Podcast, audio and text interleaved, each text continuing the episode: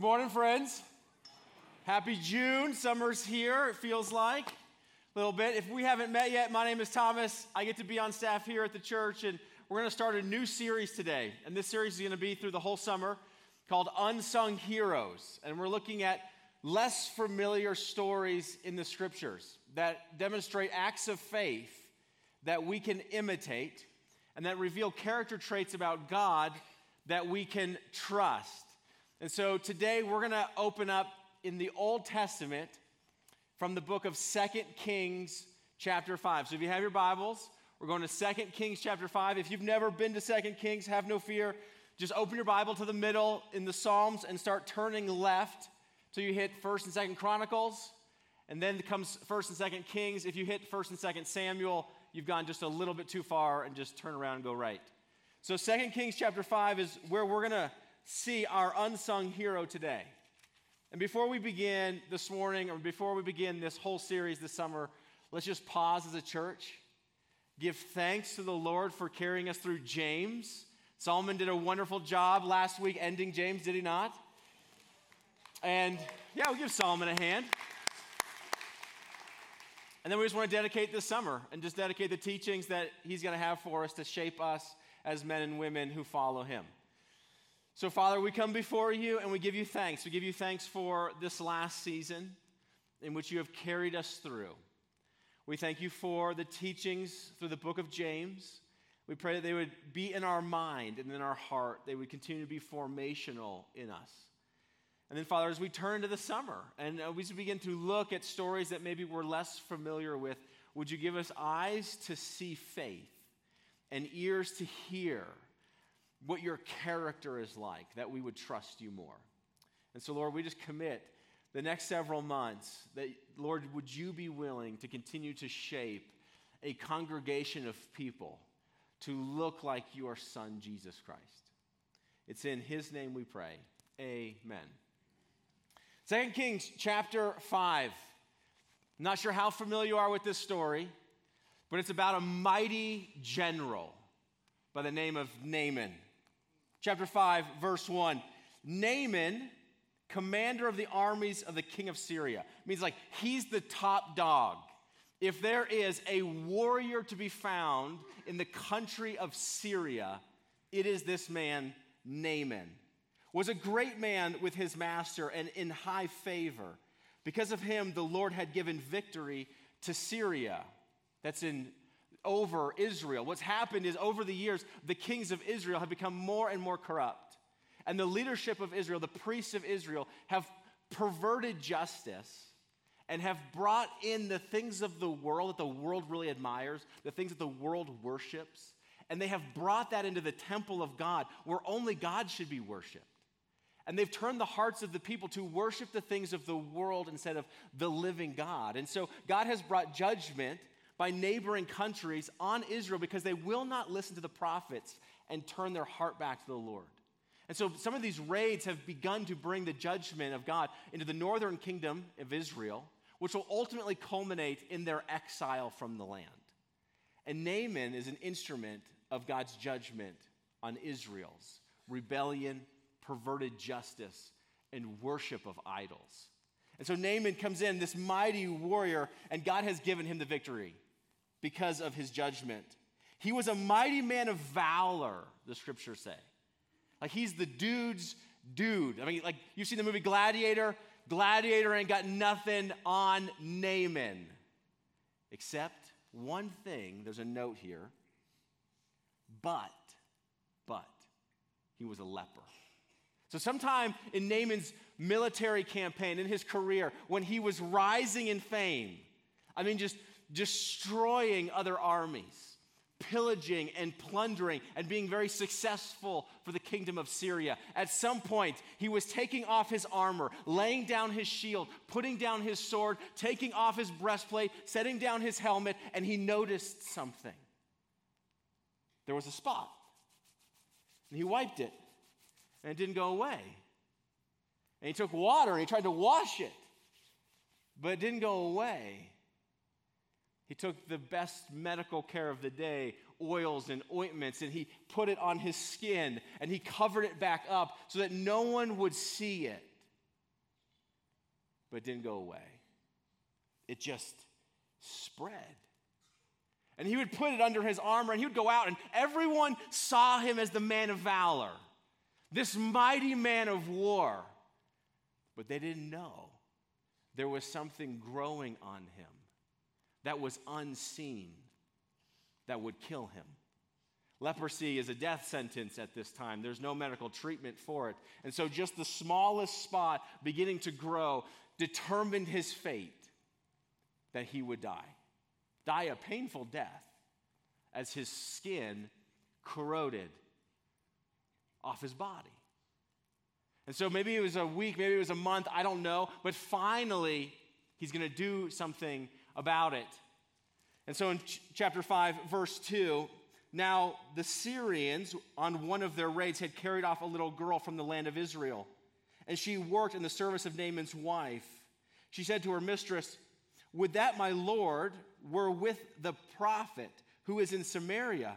He would cure him of his leprosy." So Naaman went in and told his Lord thus, and so spoke the girl from the land of Israel. And the king of Syria said, "Go now, and I will send a letter to the king of Israel." So finally, he has to come clean. There's nothing he can do about it. All of his tactics, all of his efforts, all the best treatments of the day have failed. And finally, he has to tell his king that he is going to die unless something is done. And this king doesn't have anything for him either. But he respects him so much. He's so important to the king. The king sends him to Israel. You're going to see him send him not only with a letter, but with great wealth. So he went, taking with him ten talents of silver, six thousand shekels of gold, and ten changes of clothing. Clothing is very expensive during this day. If you would take all this wealth, it basically accumulates to six hundred laborers' annual salaries, is what Naaman's going to the king of Israel with. This is how important this man is to the king of Syria. What a man of valor. And so he shows up in Israel and before the king. Verse six, and he brought the letter to the king of Israel, which read, "When this letter reaches you, know that I have sent to you Naaman, my servant, that you may cure him of his leprosy." And when the king of Israel read the letter, this is his response. He tore his clothes. This is in grief and sorrow. He tore his clothes and said, "Am I God? Like, what am I going to do about this? Am I God to kill and to make alive? That this man sends word to me to cure a man of his leprosy." I mean, the king knows leprosy kills people, and he has no cure for it. And this last line points out that the king is suspicious of what's going on. He says, "Only consider and see how he is seeking a quarrel with me." This must be some sort of military tactic or scheme of war. He can't quite figure it out, but surely he can't really mean that I'm responsible to cure something in this man that no one in the world knows how to cure. But there is the prophet, Elisha, who hears of this. Verse eight, but when Elisha, the man of God, heard that the king of Israel had torn his clothes, he sent to the king saying, "Why have you torn your clothes?" I, I just love Elisha. Like calm, cool, collected. Like, what are you doing? Like, you're embarrassing us all. Like, you're the king. Get it together, man. He says, "So what did you tear your clothes for? Let him come now to me, that he may know that there is a prophet in Israel." So Naaman came with his horses and chariots and stood at the door of Elisha's house. And Elisha sent a messenger to him, saying, "Go and wash in the Jordan seven times, and your flesh shall be restored, and you shall be clean." So here's Naaman. All this gold, all this silver, all these clothes. What an entourage he shows up with. Imagine him just arriving at your house, and you don't even go out to meet him. You just say, "I'll get one of the servants of the house, one of the workers here, and just send him out to go meet this man of valor." How do you think Naaman responds? Poorly. Yeah, poorly. Verse eleven, but Naaman was angry. Why do we get angry? Injured pride, injured vanity. I mean, here's this man who wouldn't be questioned in Syria. Now he's in Israel. Ugh, Israel, he thinks. Now he's at the prophet's door, and this mighty prophet doesn't even come out? This is injured vanity, pride that's been wounded. And so he's angry, and he went away saying, like, he, he gets out of there. This is, this is silly. If he's not even going to come out and meet me, I'm out of here. Does that sound like a prideful person? Absolutely. He says, behold, I thought. This is what I thought. Because if I'm going to get healed, then this is how it should go down. If I, I was thinking that this is how this whole scenario would go down, but I thought that he would surely come out to me and stand and call upon the name of the Lord his God and, you know, would wave his hand over the place and cure the leper. Like, come on, I, I imagined, I mean, I've seen some things like this done, but he would come out, because I'm, I'm Naaman, and then he'd show up and he'd, like, do some theatrical things, like, be super spiritual, and do some amazing stuff, and then it would be cured. But that's not how it went down.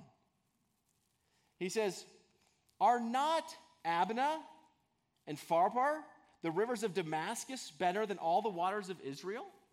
Could I not wash in them and be clean? Like, okay, even if I was going to do what he said, like this washing, I mean, come on, I've already washed it. Doesn't he realize? I've already done these things. And if I'm going to wash with water, why would I wash from the Jordan? That's like a dirty river. There's better rivers back home. I mean, clean springs.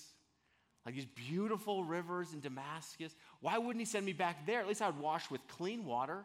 Why am I going to jump in the Jordan? And so he's still trying to determine how he'll get healed. He's still a prideful man. And so, he says, so he turned and went away in rage.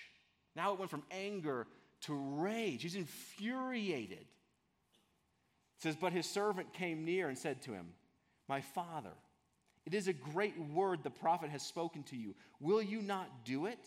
He has actually said to you, wash and be clean. Your N I V or maybe your King James translates this, if he would have said doing something great, would you not have done it? Like if he would have come out and said, here's what you need to do. I need the skins of three goats from the top of the mountain of Smordorf. Will you go? Like, yes, I will go there. And I will go with my sword, and I'll defeat the dragon. I mean, it's like, if he would have said to do something great, which would stoke your ego, which would not challenge your pride, which would allow you to participate in some way of like, I earned this, would you not have gone and done it? All he's asking you to do is go down to the Jordan and wash six times. What's Naaman's real disease is, is pride. Is it not? He's a narcissist. And you know what? Healing his leprosy isn't going to happen when he does a great act of valor, nor if we, if he gets healed on his own terms going to Damascus. No, this is you humble yourself by the ways in which God has provided his grace for you. So you come before God and say, I come on your terms, not my own. I'll be healed the way you have made a provision to heal me, not as I think it should go. And so, listening to his servant, verse fourteen, so he went down and dipped himself seven times in the Jordan according to the word of the man of God. Now, the Bible often refers to this number seven. It's this holy number, which is completeness, fulfillment, fullness. He does it seven times. Can you just imagine Naaman? He goes down there. He's like, this is so dumb.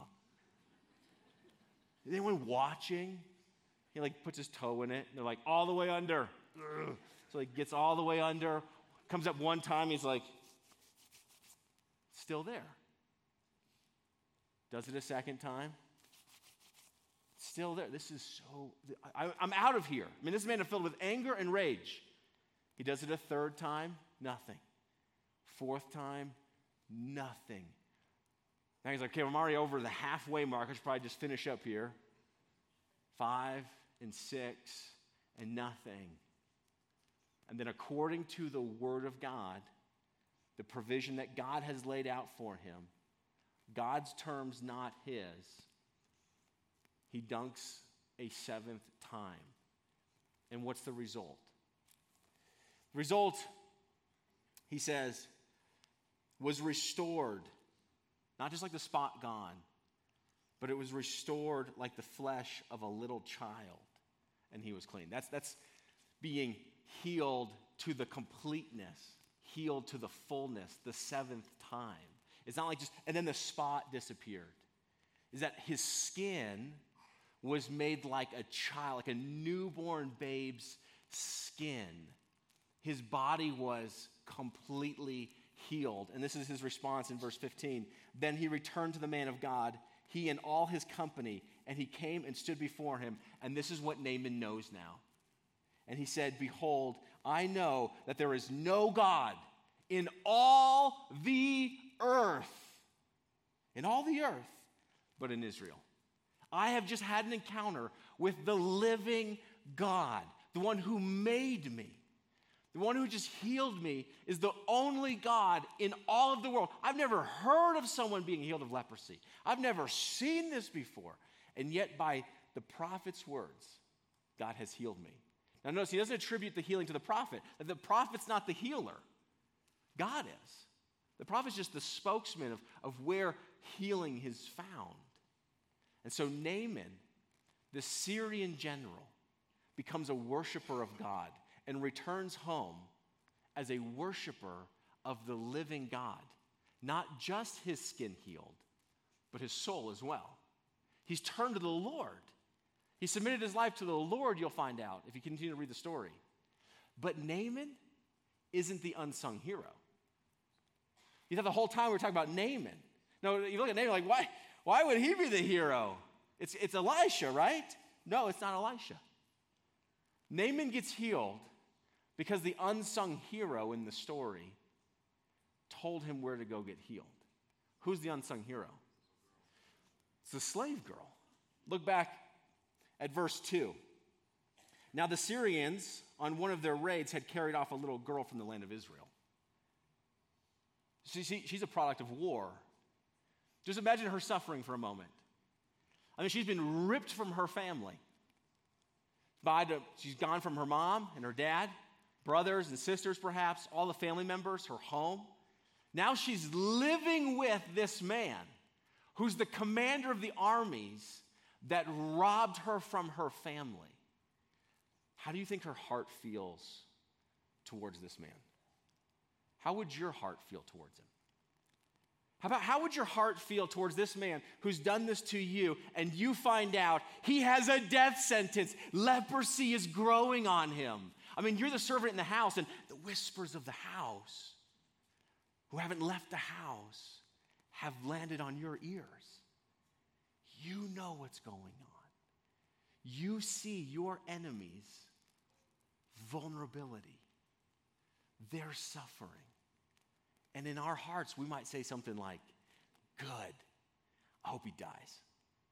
Good, I'm so happy to hear that he has leprosy. I hope he suffers the way that he has caused me to suffer. I hope he has a slow, painful death. But she doesn't.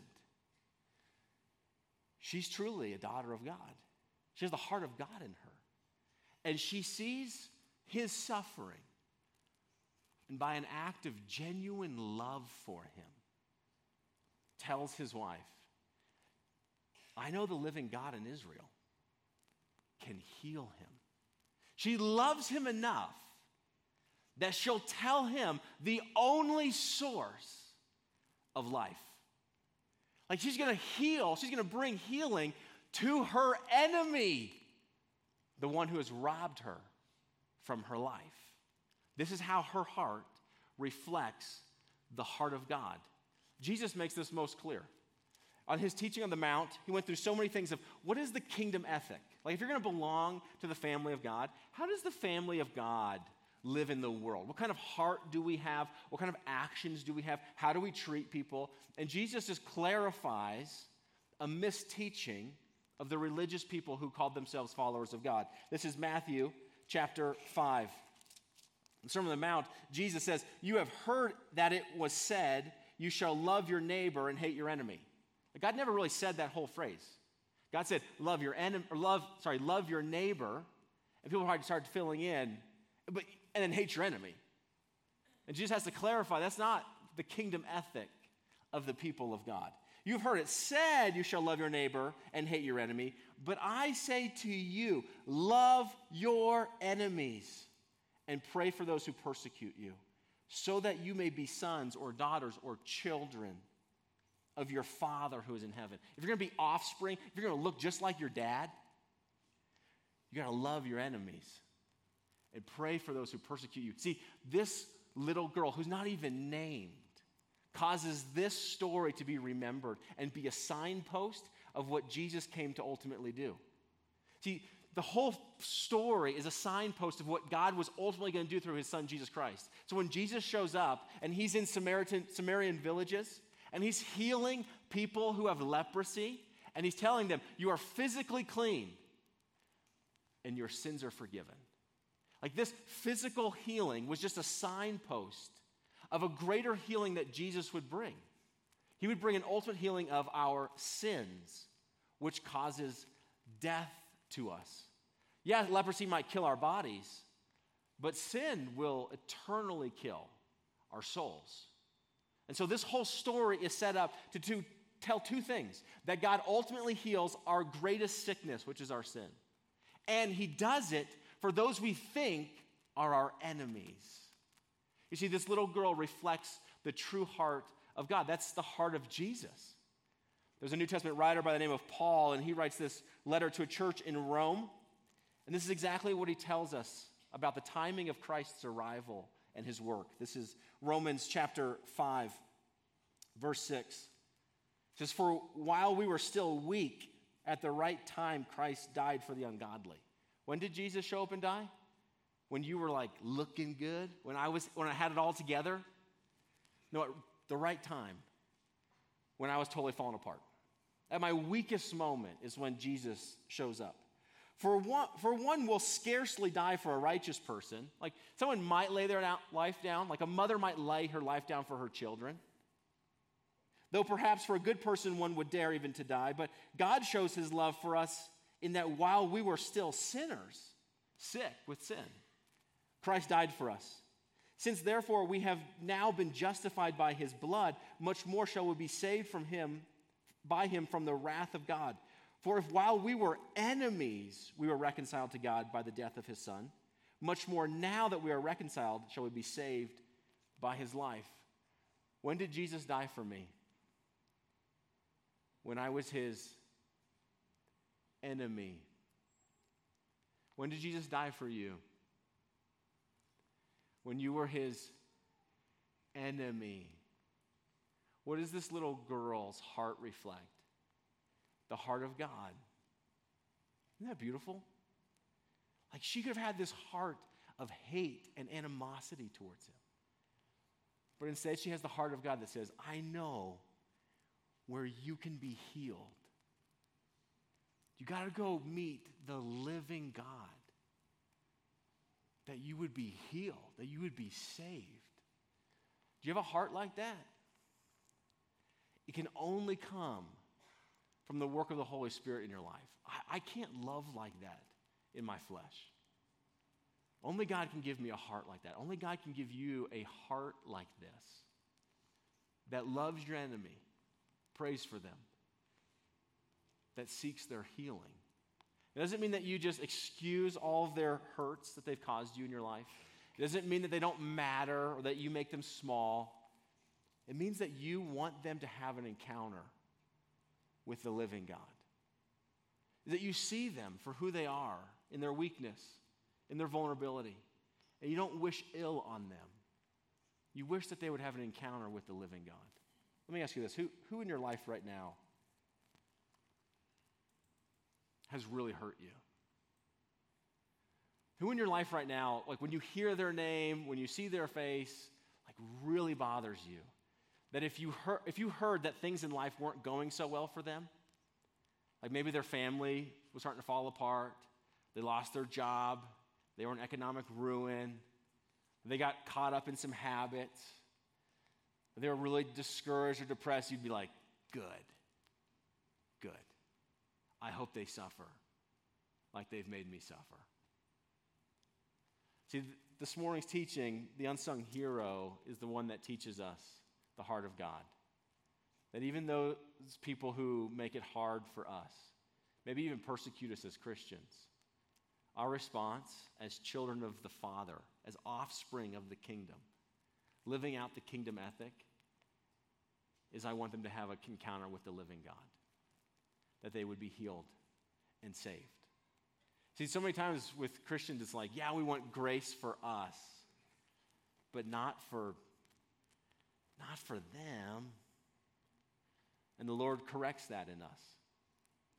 He says, you know what? At the point in which you're almost offended by God's grace, like, does God's grace really go that far? When you start getting offended that God's willing to heal those people, you're starting to get grace. You're starting to get it. And that's the same grace that I needed in my life. See, this whole story is a foreshadow of what Jesus ultimately came to do.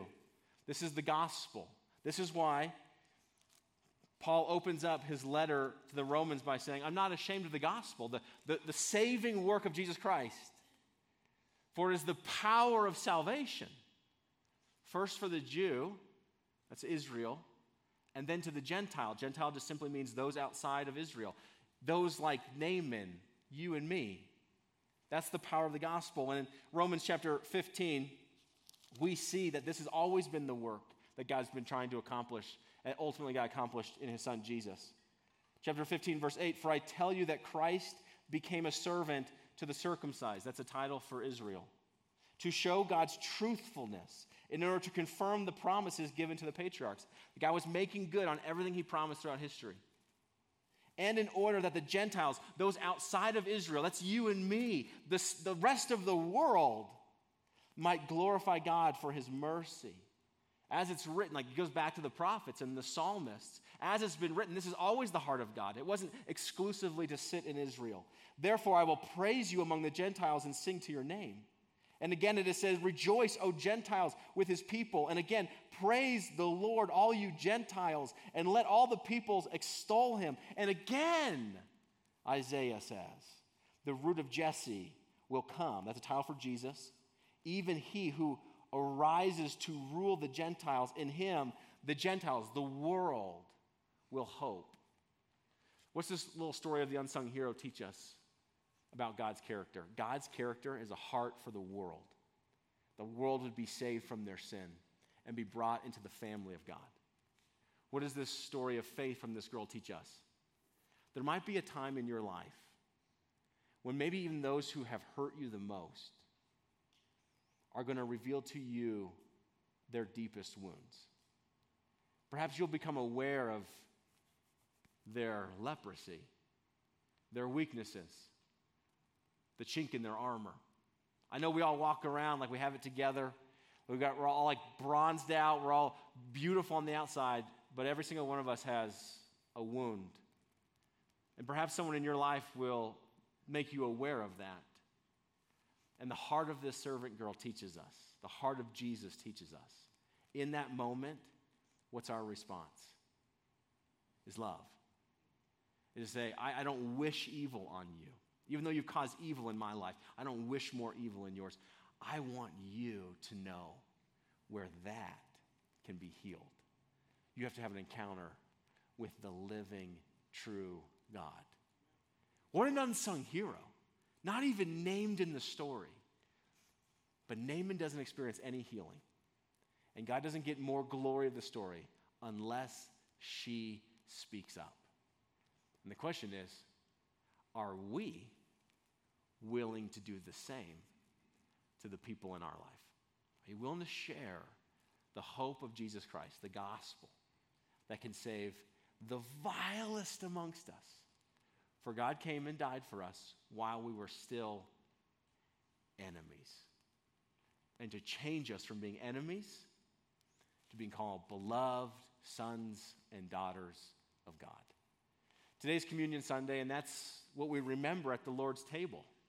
This is what the Lord has established for us in the remembrance of his work on the cross, that Christ came to die for his enemies to forgive his enemies of their sin against him, that they would be fully forgiven of everything they have done in the past, are doing in the present, and would do in the future, so that they would be righteous, meaning right before God, and be brought into his family. And so if you're helping to serve communion, would you come forward now and take your places here in the front?